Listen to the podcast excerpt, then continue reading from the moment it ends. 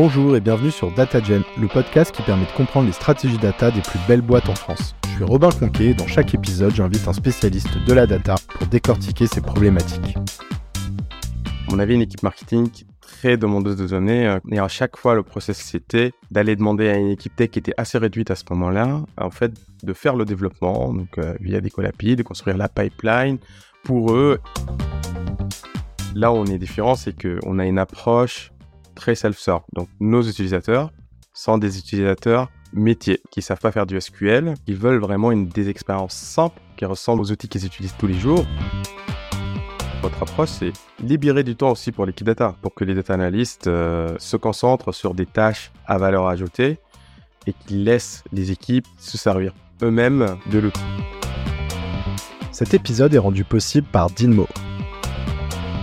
Aujourd'hui, je reçois Oussama, qui est CEO et fondateur chez Dinmo, la startup qui édite un nouveau reverse ETL. Donc, il va nous expliquer un peu plus en détail ce que c'est que ce concept du reverse ETL, qui finalement est, aujourd'hui presque une catégorie à part entière de cette fameuse moderne data stack dont on parle souvent sur le podcast. Ils ont déjà euh, délivré la solution en juin et ont convaincu pas mal de beaux clients, donc euh, notamment euh, Galerie Lafayette et Nexity. Hello Oussama, ça va?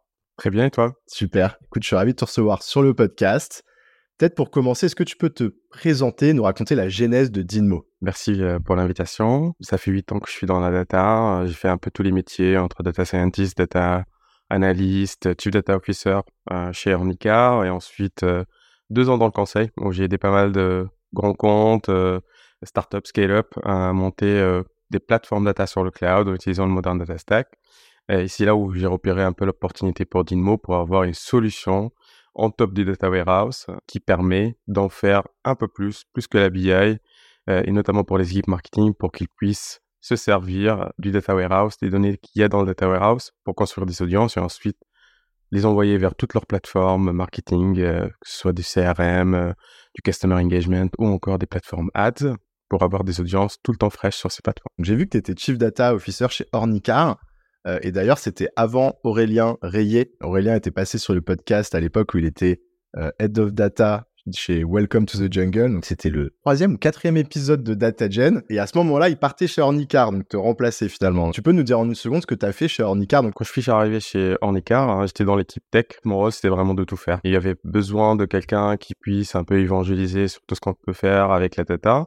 La data a été gérée par euh, le CTO. On a commencé par construire la stack. Euh, à ce moment-là, on parlait pas trop de modern data stack. C'était vraiment le début. On parlait à peine des cloud data warehouse, Snowflake. Il commençait à peine en fait à devenir connu. Et donc voilà, enfin la première tâche c'était de construire la, stack data. Donc je suis parti euh, à ce moment-là sur une stack moderne. Au début avec un data warehouse Redshift, ensuite on a migré sur BigQuery. Et à ce moment-là, j'ai découvert DBT. Hein, donc c'est parmi les outils qui ont rendu tout ça Et voilà, petit à petit, on a fait évoluer cette euh, stack avec toujours un peu les mêmes euh, outils, euh, c'est-à-dire bah, Data Warehouse Cloud. à la fin, c'était un BigQuery, une ETL Cloud qui était Fivetran, et un outil BI qui se connecte directement au Data Warehouse qui était Periscope Data. Je pense que ça n'existe plus maintenant. Et voilà, donc c'était vraiment genre la partie tech, la partie engineering. Et après, on a travaillé vraiment sur pas mal de sujets. Avec un objectif principal, c'était d'augmenter en fait les équipes internes, notamment les équipes opérationnelles, en leur fournissant rapidement en fait de la donnée qui leur permet d'accomplir leurs tâches plus rapidement et plus efficacement. Et donc euh, la première grosse expérience, donc plutôt scale-up, et ensuite tu pars dans le conseil. Ça a dû pas mal te changer le passage de la scale-up au conseil. Ouais, alors sur écart quand je l'ai connu, c'était vraiment une startup, hein, on était une vingtaine. Euh, et après, bah, j'ai vécu un peu le passage startup scale-up. Il y avait d'autres enjeux de structuration, plus strat, euh, donc un peu moins tech. C'est une des raisons qui m'ont poussé en fait à revenir un peu euh, sur des sujets opérationnels. J'avais cette opportunité euh, dans le cabinet Impresage qui fait partie euh, du groupe Labilium, une agence média à la performance mondiale. Et mon rôle principal, c'était un rôle de directeur, c'est de lancer une offre autour de la construction de plateformes data sur le cloud, exploitant le moderne data stack. pour faire simple, refaire ce que j'ai fait chez Ornicar dans d'autres contextes qui peuvent être des contextes vraiment différents, notamment chez les grands comptes, avec des systèmes legacy, avec une inertie très forte. Euh, euh, mais euh, c'était très enrichissant pour voir un peu, sortir un peu du, du cliché de la startup, de la scale-up où tout se passe très vite et rencontrer des nouvelles problématiques. Et je pense que je n'aurais pas vu l'opportunité pour Dynamo si j'avais pas fait cette expérience et été confronté à, d'autres façons de voir le problème. À autant de contexte. Et alors, donc, si on revient sur la genèse de Dynamo, est-ce que chez Ornicart, tu avais déjà eu une première expérience avec un reverse ETL euh, ou avec le concept de reverse ETL euh, que tu vas d'ailleurs nous expliquer euh, juste après? Ou est-ce que c'est vraiment plutôt dans l'expérience conseil que tu as vu dans les boîtes qui avaient ce besoin justement d'un nouvel outil de reverse ETL Est-ce que tu peux du coup peut-être pour réexpliquer le concept? Bien sûr. Alors, quand on parle de reverse ETL, revenons déjà ça se divise en deux mots, donc reverse et ETL. Alors l'ETL, c'est le process d'extraire les données de systèmes de production de données, donc soit des bases de données de production ou encore des outils SaaS marketing. L'ETL, elle va permettre en fait de récupérer ces données, de les extraire régulièrement et les mettre dans un endroit pour les centraliser. En général, cet endroit, c'est le Data Warehouse Cloud. Alors la reverse ETL, donc c'est un peu le process inverse, c'est la capacité à renvoyer cette donnée-là dans les systèmes de production. Donc la reverse ETL, c'est le process de sortir de la donnée du Data Warehouse pour les mettre dans des outils SaaS. Oui, donc si on l'illustre avec quelques cas d'usage type, je sais pas, moi j'en ai qui me viennent par exemple dans des boîtes où euh, il y a, euh, je sais pas, des, commerciaux, où il y a des sales, des gens qui utilisent par exemple un CRM pour euh, prospecter, eh ben ça va être de, je sais pas, par exemple calculer des scores dans le data warehouse et d'être en capacité de les envoyer super facilement grâce au reverse ETL dans le CRM. Et donc dans son CRM Salesforce, maintenant, à côté de chaque prospect ou client, bah, on aura le score associé et puis du coup les équipes sales sauront tiens il faut qu'on priorise celui-là ou celui-là. Et ça marche aussi dans tout ce qui est outils d'activation plutôt marketing pour des campagnes où là ça va être peut-être des audiences. Donc je sais pas, on va se dire tiens on aimerait bien targeter les gens qui sont venus sur le site et qui ont regardé telle vidéo parce qu'on se dit qu'ils sont chauds. Et ben on va créer une audience avec ces gens-là qu'on va appeler euh, prospects qui ont regardé la vidéo et on peut les recracher dans les outils de Facebook, de Google, etc. C'est parfait. C'est parfait. Ça a résumé les deux cas d'usage phares, euh, l'enrichissement du CRM et l'export des audiences euh, vers des plateformes publicitaires pour réengager euh, des clients qui auraient arrêté d'utiliser le service ou autre, ou encore pour exclure des clients existants des campagnes marketing. Maintenant que ça c'est clair pour tout le monde, toi, quelle était ton expérience vis-à-vis de ces projets et pourquoi tu as identifié qu'il fallait un nouvel outil sur le marché? Même quand j'étais chez Ornicar, à ce moment-là, il y avait pas vraiment d'outils de, reverse ETL. On avait vraiment ces besoins-là. On avait une équipe marketing très demandeuse de données, euh, que ce soit pour euh, personnaliser le programme CRM ou encore euh, optimiser les campagnes d'acquisition sur les plateformes Ads, Facebook et Google, etc. Et à chaque fois, le process c'était d'aller demander à une équipe tech qui était assez réduite à ce moment-là, en fait, de faire le développement, donc via des collapi, de construire la pipeline, pour eux, et parfois c'était vraiment pour des champs de type les clients actifs sur 30 jours, la prochaine fois j'en ai besoin pour les clients actifs sur 60 jours. Et en fait, c'était un peu frustrant pour l'équipe tech parce que du coup, bah voilà, il faut, changer la requête SQL, il faut, maintenir en fait un produit à côté du produit principal de la boîte, alors que de l'autre côté, bah, nous côté data, en fait, on avait toutes les données et c'était notre métier de tous les jours.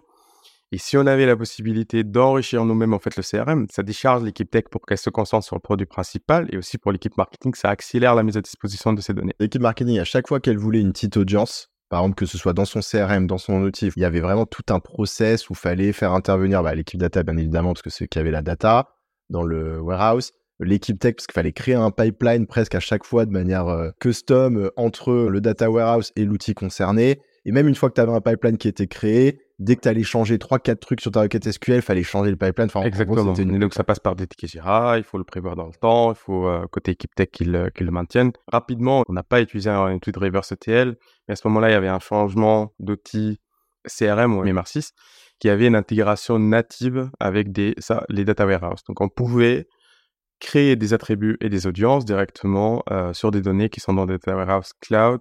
Et à ce moment-là, du coup, il y avait directement une interaction entre l'analyste marketing et l'équipe CRM pour construire en fait ces audiences directement depuis le data warehouse. Ça a enlevé pas mal de frustration des deux côtés, côté équipe marketing ou côté tech, euh, parce que euh, on a les données euh, plus rapidement et de façon maîtrisée et de la source de vérité de ces données-là. Donc c'était vraiment les débuts, mais on voulait aussi le faire pour d'autres teams. Et à ce moment-là, il fallait maintenir bah, des reverse ETL en interne, donc c'était assez coûteux. Donc pas dépriorisé à ce moment-là. Ok, donc toi, fort de cette expérience de voir qu'on a vraiment besoin de plus de fluidité pour faire passer les données du warehouse euh, à l'outil CRM et que même lorsque un outil CRM va faire une connexion euh, native ou deux, bah en fait, ce sera jamais son job d'avoir toutes les connexions Et puis, encore une fois, tu seras limité que au CRM, alors que toi, tu veux pouvoir les renvoyer dans tous les outils d'activation. Et donc, à un moment, tu te dis, bon, il faut que je crée un outil comme ça et tu décides de te lancer dans l'entrepreneuriat, quoi, pour boucler la boucle avant qu'on passe sur la suite. Oui, bah alors, c'est pas arrivé directement après en écart. Le domaine du Modern Data Stack, c'était vraiment très récent. Donc, il n'y avait pas beaucoup d'entreprises qui ont vraiment adopté le Data Warehouse Cloud parce que tous ces outils comme Dynamo, en fait, on n'aurait jamais existé s'il n'y avait pas le Data Warehouse Cloud et toute l'adoption du Data Warehouse Cloud comme source de vérité. Donc, il, a, il m'a fallu aussi passer par des expériences, valider ces hypothèses avec plein de clients. Et donc, c'était l'expérience chez M13H où on a dû travailler avec pas mal de clients pour valider qu'il y a un besoin, limite un peu universel à partir d'une certaine taille d'entreprise, pour avoir des outils qui permettent d'activer de la donnée de façon facile et sans lenteur. Dans les membres de l'audience qui connaissent déjà le concept de reverse ETL, bah, ils connaissent euh, quelques acteurs euh, établis. Tu vois, moi, j'ai, j'ai pas beaucoup expérimenté sur ces outils-là, donc je les connais pas tout ça. Mais je connais iTouch, notamment. Je pense que tu as dû identifier euh, quand tu as fait ton business plan. Et je pense que du coup, voilà, ce que les gens se demandent, c'est en quoi Dinmo va être capable de se différencier ou d'apporter une valeur différente ou d'être plus adapté peut-être pour une typologie de clients différente. Enfin, voilà, c'est toujours un peu la question qui se pose par rapport à un iTouch, et peut-être qu'il y en a d'autres hein, qui sont positionnés aussi différemment sur le marché. Voilà, pourquoi c'était important de lancer Dynamo selon toi? Pour faire simple, on repose sur le même socle technologique qui est la reverse c'est-à-dire la capacité d'avoir une technologie qui te permet de sortir la donnée de n'importe quel data warehouse vers n'importe quel outil. Là où on est différent, c'est qu'on a une approche très self-serve. Donc nos utilisateurs sont des utilisateurs métiers qui savent pas faire du SQL, qui peuvent être perdus dans des euh, parcours de configuration ou des termes type mapping, euh, etc. Donc, ils veulent vraiment une expérience simple qui ressemble aux outils qu'ils utilisent tous les jours, donc le CRM, les plateformes ads, pour la création des audiences clients et des événements clients, et ensuite la capacité de les exporter vers les plateformes d'activation qu'ils utilisent tous les jours. donc, si on revient sur les reverse eux, leur approche, c'est vraiment de servir l'équipe data. Ça, c'est leur ADN de base. Donc, l'outil, il était comme une plateforme qui permet de sortir la donnée du data warehouse vers n'importe quelle plateforme, qu'elle soit marketing, qu'elle soit une database, un Google Sheet, n'importe laquelle. C'est une plateforme d'intégration. Là où nous, euh, en fait, on vient sur l'expérience client, on veut la rendre la plus simple possible pour des équipes marketing et parler le même langage que et vraiment pousser pour le self-serve. Donc pour le moment, on ne vend pas du tout aux équipes data. En fait, les équipes data, ils viennent configurer, c'est-à-dire connecter ce qu'on appelle euh, euh, les entités euh, que les équipes marketing vont utiliser sur Dynamo. Travail s'arrête là dans la configuration et ensuite la maintenance pour rajouter d'autres données qui ont été mises à disposition dans le data warehouse. Mais derrière, l'utilisation tous les jours, c'est les équipes métiers. En fait, c'est un shift d'approche. C'est-à-dire que toi, ce que tu dis, c'est que les reverse ETL existants, notamment euh, iTouch ou autres, eux, le flow qu'ils ont mis en place, ça reste l'équipe métier a un besoin. En fait, elle ouvre un ticket à l'équipe data par rapport au pain dont tu as parlé au début, euh, avec le fait de devoir tout créer custom, là, il y avait déjà une accélération parce que l'équipe data maintenant pouvait facilement pousser la donnée dans l'outil et répondre à la demande métier grâce au reverse ETL. Mais tu gardes euh, ce, fonctionnement où l'équipe métier reste dépendante de l'équipe data à chaque fois qu'elle a besoin de faire quoi que ce soit parce qu'elle peut pas euh, utiliser l'outil qui n'a pas été pensé pour son niveau de technicité et puis pour parler son langage, comme tu le dis. Quoi. Exactement. En fait, on essaie d'éviter de recréer un nouveau goulot d'étranglement en fait, qui avant était l'équipe tech et du coup, aujourd'hui, devient l'équipe data. Et là, on peut ouvrir en fait un débat autour de est-ce que l'équipe data doit être centralisée, servir en fait tous les besoins dès qu'on veut toucher à la donnée, ben, on doit passer par l'équipe data.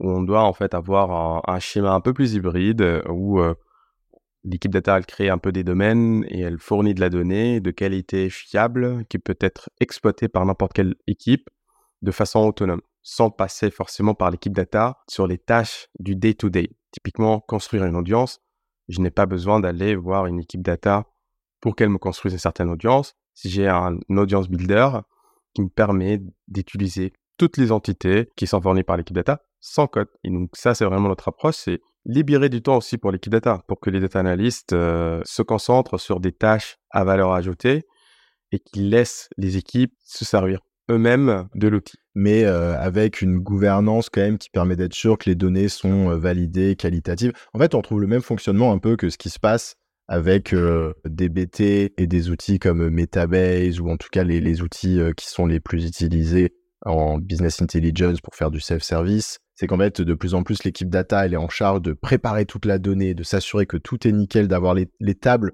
les plus abouties dans le warehouse et en faisant ça avec DBT, avec des tests pour que tout soit bien carré, etc. Euh, et là, tu vas avoir des tables euh, vraiment pour euh, presque chaque KPI qui sont très, très préparées. Donc, l'équipe data a encore quand même un gros boulot pour que ensuite ce self-service soit possible. Et, ensuite, en fait, une fois que du coup tu fais la connexion entre ces tables bien préparées et un Metabase, par exemple, ou un Looker, c'est tellement bien rangé, bien ficelé dans Metabase qu'ensuite des profils vont pouvoir se créer leur euh, tableau de bord ou répondre aux questions qu'ils recherchent sans faire d'erreur parce qu'il n'y aura pas besoin de faire des jointures dans tous les sens, etc. Tout aura été pensé pour cette expérience-là. Et on peut imaginer là un petit peu la même analogie, mais côté reverse ETL, où l'équipe data aura encore un taf, bien sûr, de configuration, de penser le warehouse via des via la création de tables, la modélisation, pour que derrière, les équipes métiers puissent euh, utiliser en autonomie le reverse ETL et, activer, créer leurs audiences sans faire d'erreur, parce que la, modélisation sera tellement simplifiée que voilà, ils n'auront pas besoin de comprendre toutes les tables, comment faire les filtres dès que tu as besoin de faire une audience. Parce que souvent, c'est pas seulement une limite technique, c'est une limite de compréhension du modèle, quoi c'est que l'équipe métier, bah, en fait, elle sait pas exactement ce qu'il y a dans le warehouse et donc elle sait pas que pour calculer le chiffre d'affaires, faut croiser quatre tables. T'as beau lui faire le truc sans SQL, elle ne sait toujours pas comment le faire, c'est du clic-bouton. Bref, je m'écarte un peu, mais l'analogie est bonne ou pas? Ah, mais elle est très bien. Et même, en fait, nos clients, on nous compare souvent naturellement à Metabase. Nous, on essaie de bypasser cette limitation en créant, en fait, une couche intermédiaire entre le data warehouse et l'audience builder, ce qu'on appelle le knowledge store, qui sortent, en fait, de layer qui contient la façon avec laquelle le business voit le métier. Donc typiquement, moi je suis un e-commerçant, je vois mon métier comme j'ai des clients, j'ai des commandes et j'ai des produits. Voilà. Si tu mets en fait un audience builder qui restitue ça pour dire j'ai besoin de tous les clients qui ont ces propriétés-là et qui ont fait tant d'orders sur les trois derniers mois sur cette catégorie de produits, en fait, je travaille avec des concepts que je connais déjà. Que derrière, nous, on va gérer toute cette partie-là de génération de la requête SQL, une requête SQL qui est générée, qui est persistée sur le data warehouse de l'équipe data pour qu'il puisse aussi euh, regarder, faire des analyses supplémentaires sur les agences créées par les équipes. Voilà, donc il y a vraiment euh, cette euh, capacité de collaboration dans ce knowledge store où l'équipe data, elle fournit des données, elle les met dans un format que l'équipe marketing peut comprendre. Et ensuite, la donnée, elle est toujours monitorée parce que on voit tout dans le data warehouse, on garde rien. Chez Dinmo, tout se passe sur le data warehouse. Donc, on garde quand même, pour l'équipe data, ce maîtrise sur les données qui sont utilisées par les différents systèmes. Du coup, je trouve ça intéressant euh, ce que tu disais au départ, parce que je, comprends cette vision de vouloir du coup plus créer un outil pour les équipes métiers, d'un point de vue expérience dans l'outil, parce que c'est eux qui vont être les utilisateurs. En tu disais, on parle pas tant que ça aux équipes data. Et tu vois, du coup, si je continue cette analogie avec Metabase, je me rends quand même compte qu'aujourd'hui, on voit quand même une énorme tendance qui va effectivement vers le self-service dont on parle depuis tout à l'heure et qui émane aussi des équipes data qui justement sont le goulot d'étranglement et de, je pense, de plus en plus de leaders data aujourd'hui. C'est leur caillou dans la chaussure, quoi. C'est en fait, euh, on est un goulot d'étranglement parce que, bah, le système où on répond à des tickets euh, pour tout et même des demandes simples ne scale pas du tout. C'est-à-dire que dès que la boîte grossit un petit peu ou dès qu'elle devient petit peu plus data-driven, il faut que tu recrutes trois profils data, ça fonctionne pas. Et donc il faut absolument opérer cette euh, décentralisation et se passer un peu au self-service où les équipes métiers sont plus autonomes pour un maximum de requêtes. Et donc euh, finalement, si le problème se reproduit sur le reverse ETL, qu'en fait, bah, elles ont plus les tickets sur euh, Metabase en termes de réponse à des questions, mais que maintenant ils se retrouvent submergés de tickets pour pousser de la donnée via un reverse ETL, faire des audiences et tout, bah, c'est eux qui vont finir par se dire en fait, on en a marre de faire ça. Vous pouvez très bien le faire vous-même, vous connaissez mieux les audiences, vous comprenez mieux votre besoin. On va juste vous préparer tout le truc qui va bien, un peu comme on fait aujourd'hui euh, quand on pense euh, la question sur l'analytics avec euh, DBT, Looker ou Metabase. Et maintenant, vous débrouillez, quoi. C'est exactement ça. Mais je pense aussi que ça vient à un, certain stade de maturité. Quand on fait notre premier job de head of data, en fait, il y a un peu cette obsession de contrôle, hein, d'être important, de vouloir servir tout le monde. Donc en fait, on voit dans cette capacité à traiter des tickets comme euh, certaines gloires. Je suis important dans l'organisation. Je peux comprendre. Mais en fait, au fil du temps, quand on arrive à une certaine taille d'organisation, on, se rend compte en fait que ça scale pas. Cette configuration centralisée euh, ou pour aller plus vite, bah, je vais prendre le ticket, je vais construire l'audience. De toute façon, ça me prend 5 minutes, ça scale pas parce qu'il y a beaucoup de demandes. Ça enlève le focus à, à l'équipe data et l'équipe data souvent, ne peut pas scaler à la même vitesse qu'aux autres équipes. on peut avoir plus de sales, plus d'opérations, mais on va pas faire en fait la même chose pour l'équipe data. Et qu'à ce moment-là, il faut changer un peu de paradigme et essayer de concentrer l'équipe data sur les tâches à valeur ajoutée, comme tu le disais tout à l'heure. Mais en général, on l'observe exactement à une échelle de, scale-up, disons, parce qu'au début aussi, euh, enfin la taille de l'équipe et les budgets aussi ne permettent pas forcément d'acheter des outils qui permettent euh, le self-serve. Pour revenir un petit peu euh, sur l'axe aventure entrepreneuriale, là, on le disait en introduction, vous avez plusieurs clients, vous avez un produit qui est shippé. Je serais curieux que tu nous dises un peu quelles ont été les plus grosses difficultés que vous avez rencontrées ou que toi, tu as rencontrées aussi en tant qu'entrepreneur dans la data en France parce que, euh, bah, je sais pas, il y a peut-être des membres de l'audience, tu vois, qui réfléchissent aussi à, lancer leur boîte, à lancer un, outil de data. Donc, je trouve ça hyper intéressant comme votre expérience. Les plus grands challenges, en fait, que euh, j'ai rencontrés au début, c'est en tant que solo founder, euh, d'être seul, en fait, lancer un tel projet.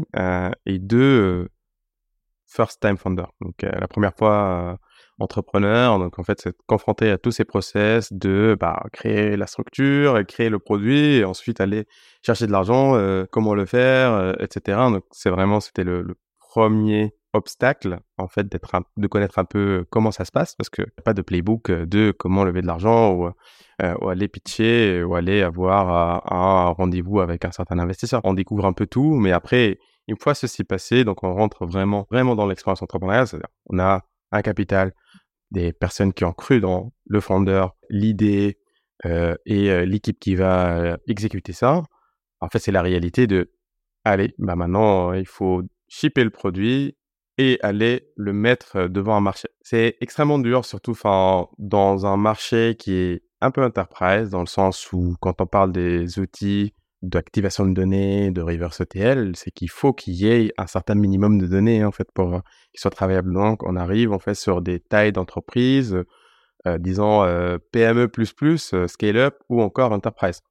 Ces clients-là, en général, bah, ils vont vouloir en fait travailler avec des entreprises avec un peu plus d'historique.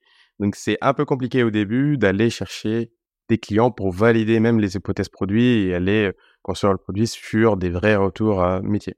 Donc ça, c'est vraiment parmi les, problématiques qu'on avait rencontrées, heureusement, euh, j'ai fait pas mal d'expériences qui m'ont permis aussi euh, d'avoir un certain réseau. Euh, il faut pas se le cacher, hein, les premiers clients, on va les avoir parce qu'ils nous font confiance, ils ont confiance en fait dans l'idée, donc en fait ils y vont. Oui, puis ils ont confiance en toi. Ils se disent, ok, lui il était Chief Data Officer chez Ornicar, qui est une grosse scale-up, après il a fait du conseil, il a vu plein de choses, il est parfaitement placé pour délivrer la solution dont on a besoin et effectivement, on en parlait avec Salma, qui était invitée, qui a monté Sifflet, c'est la solution d'observabilité. Elle, elle parlait du concept de design partners. Elle disait c'est vachement important et, ça tu le trouves par ton réseau quoi ou par la pertinence sinon de, ton projet. Mais je pense que bon sur des projets comme ça, les gens ne vont pas faire confiance à quelqu'un qui a pas le bagage pour pour délivrer quoi.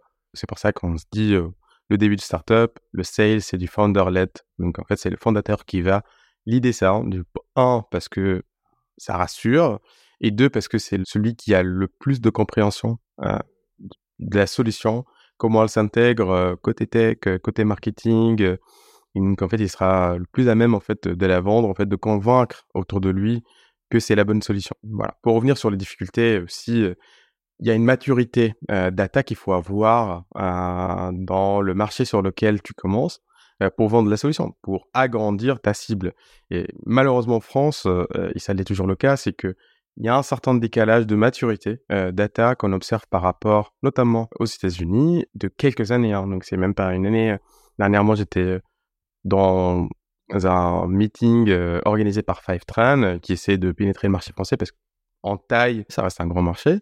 Et, j'étais vraiment frappé par la, la, pénétration du marché français. Et quand on parle de Fivetran, c'est l'outil d'ETL leader du marché avec des dizaines de milliers de clients dans le monde et en France en fait on parle de quelques centaines. Euh, ça m'a frappé en fait de me rendre compte euh, à quel point euh, du coup bah, la moderne data stack n'est adoptée qu'à une certaine échelle startup, scale-up, euh, très tech, mais il reste encore en fait un grand marché. Ça démarre, moi je commence à avoir de plus en plus de grosses boîtes hein, qui, qui, pensent euh, à des BT, qui pensent à Fivetran ou qui l'ont déjà implémenté, t'en as quand même quelques-unes, mais c'est vrai que ça reste jeune, finalement ça, a vraiment émergé d'abord dans l'écosystème startup scale-up parce que bah, sont moins frileuses, elles peuvent plus facilement adopter des nouveaux outils pour des raisons aussi qui s'expliquent, hein. c'est que les grosses boîtes, elles, elles ont des process plus carrés, de sécurité, etc.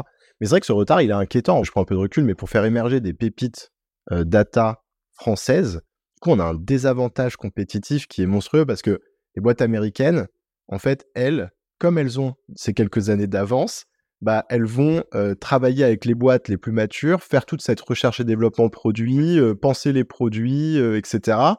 Et puis, elles ont le temps de gagner le marché américain, d'avoir un produit super mature, avec les économies d'échelle associées, donc avec un pricing probablement plus intéressant, machin, etc. Et puis là, elles arrivent en France au tout début, quand tu commences tout juste à avoir un marché. Donc, ce qui qu'en fait, ça enlève toute chance à une pépite française d'avoir fait cette recherche et développement produit avec des boîtes françaises pour avoir un produit euh, compétitif. Donc, euh, en fait, je vois que quelques solutions possibles. C'est soit, comme toi tu le fais, c'est d'arriver avec un positionnement vraiment différent par rapport aux leaders américains.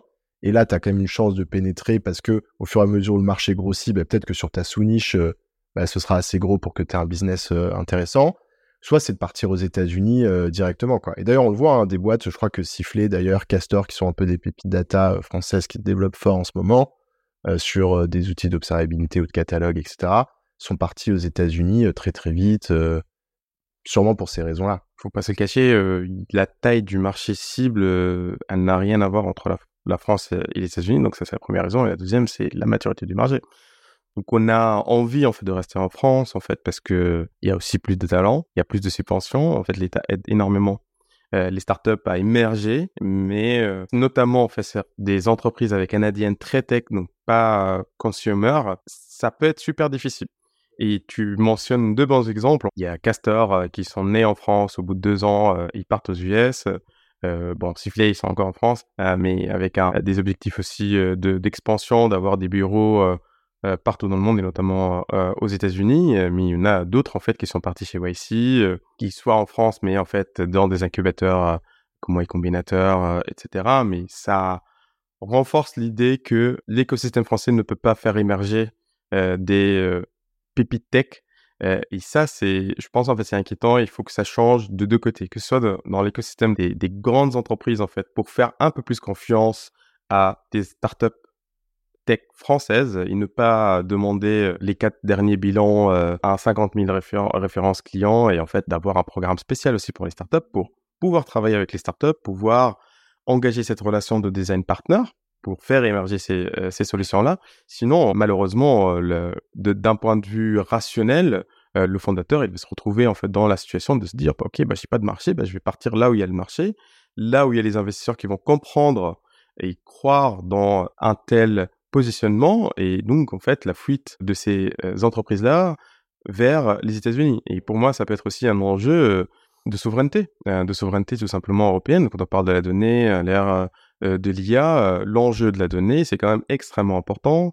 Donc de se retrouver avec un écosystème tech purement américain, en fait, ça quand même pose des vraies questions de souveraineté. Ouais, c'est clair. Et puis moi, je le vois aussi, parce que je suis pas mal un peu l'écosystème startup, parce que ça m'intéresse et tu vois le nombre de startups qui partent aux États-Unis, notamment euh, via le programme euh, YC. Ah, maintenant, mais ils vont chercher toutes les startups dans le monde entier. Tu as toutes les pépites françaises là. Donc, tu vois sur LinkedIn tous les quatre matins, c'est bon, on est pris chez YC.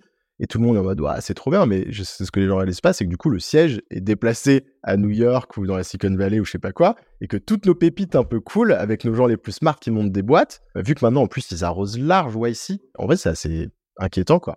Mais bref, je ferme cet aparté une seconde parce que je vois que le temps avance. Peut-être euh, juste pour conclure, avant qu'on passe sur les dernières questions, quelles sont un peu les prochaines étapes pour Dynamo C'est quoi tes gros sujets du moment là pour euh, que tu nous, tu nous expliques deux secondes ton petit ton quotidien euh, de, de, founder? Alors, sur la première année de développement, on était vraiment très focus produit bah, parce qu'il fallait sortir le produit. La technologie n'est pas non plus des plus simple à développer, donc on a vraiment passé du temps à développer la solution qui peut être utilisée par des équipes marketing. C'est un produit d'activation de données, reverse no code, on peut le, mettre comme ça pour les équipes marketing. Et là aujourd'hui, on se rend compte en fait en parlant à des clients, à des design partners, qu'ils ont besoin d'un peu plus de choses. c'est-à-dire l'activation de données seule, c'est-à-dire sortir la donnée du data warehouse sous un format euh, intelligible et la mettre dans des plateformes SaaS, ce n'est pas suffisant. Souvent, ils ont besoin d'un peu plus d'intelligence. Ils n'ont pas les équipes en interne, donc typiquement pour se dire, ok, bon bah, j'ai besoin de savoir mes clients euh, qui sont à risque de churn, mes clients qui peuvent racheter, donc en fait, de leur donner des signaux qui poussent vers l'activation. Donc un peu plus d'intelligence euh, en layer supplémentaire, en de warehouse, en gardant les fondamentaux, c'est-à-dire bah, on stocke pas de données, mais aller vers de l'enrichissement avec de l'intelligence. Donc ça, c'est la première grande catégorie en fait euh, de développement produit. Et la deuxième, c'est d'avoir un peu plus d'insight. En fait, les équipes marketing, contrairement aux équipes data, ne voient pas la problématique de la même façon. Donc c'est pas une problématique d'intégration pour eux, c'est une problématique d'optimisation de performance business. Donc quand ils veulent prendre une solution comme Dynamo, il faut leur montrer qu'ils peuvent générer de la performance avec l'outil. Ce qui nous pousse en fait vers des nouvelles features qui permettent de boucler la boucle, c'est-à-dire bah, je construis l'audience qui est riche, qui est basée sur des données intelligentes. Ensuite, je vais l'activer, je vais la traiter par une campagne euh, marketing, euh, ads, euh, etc. Et ensuite, j'ai envie de savoir est-ce qu'elle a performé? Que tu puisses presque intégrer la bêtise de dire avec cette audience, tu as fait tant, alors que l'équivalent sans l'audience, tu as fait tant, et tu calcules ton incrément de, de prospects ou de... Ce qui compte à la fin, c'est comment permet à des équipes business de générer de la croissance grâce aux données. Donc, on doit compléter en fait le produit. Là, aujourd'hui, clairement, on a des clients euh, pour lesquels la simple activation suffit parce qu'ils savent ce qu'ils doivent faire. D'autres, en fait, ils veulent aller plus loin. Là, aujourd'hui, on les accompagne un peu avec du conseil, tout le recul qu'on a sur les cas d'usage qui marchent. Et donc, c'est vraiment aller vers euh, cette notion pour dire, là, on est sur l'activation de la donnée, on veut aller vers l'activation des clients. Donc, en fait, du customer activation plutôt que l'activation de la donnée, parce que l'activation de la donnée, c'est plus un concept data et c'est pas la finalité en soi. Excellent, bah écoute, ça donne envie en tout cas, ça a l'air passionnant comme aventure. On arrive sur les dernières questions. Euh, est-ce que tu as une recommandation de contenu à partager à nos auditeurs? Peut-être plus une communauté, euh, et on parlait de l'écosystème tech, l'écosystème data, et qu'il faut le faire vivre en France. Donc il y a la communauté moderne Data Network, on est tous euh, dans cette communauté-là. moi j'encourage en tout cas toute la communauté data à la rejoindre aussi en fait faire naître une vraie communauté tech autour de la data en, France. Et deuxième aussi communauté plus internationale qui pour moi elle est à l'origine en fait euh, du modern data stack. Donc euh, locally optimistic, ils ont un Slack, ils ont euh, un blog sur lequel en fait ils théorisent pas mal en fait sur les évolutions de la structure d'équipe data. Donc j'encourage tous les auditeurs de, de vraiment aller jeter un coup d'œil. C'est du contenu vraiment de qualité. Ben, je remettrai ça en description. Qu'est-ce que tu aimes dans la data? Première chose, c'est l'aspect factuel. En fait, quand on travaille la donnée, en fait, il y a un peu moins de subjectivité. Moi, dans la vie, c'est tout le temps en fait d'éviter un peu les débats stériles où il y a beaucoup de subjectivité pour ramener un peu sur l'objectivité.